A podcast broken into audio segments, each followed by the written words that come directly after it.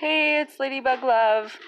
I just wanted to reflect a little bit on how useful hemp is and would love for this to be a future topic.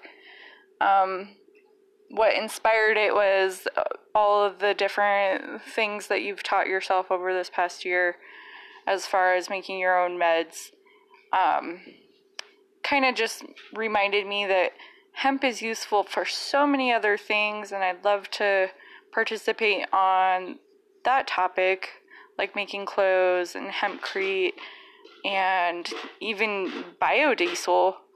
So, um, love to hear more. Think you're doing a great job.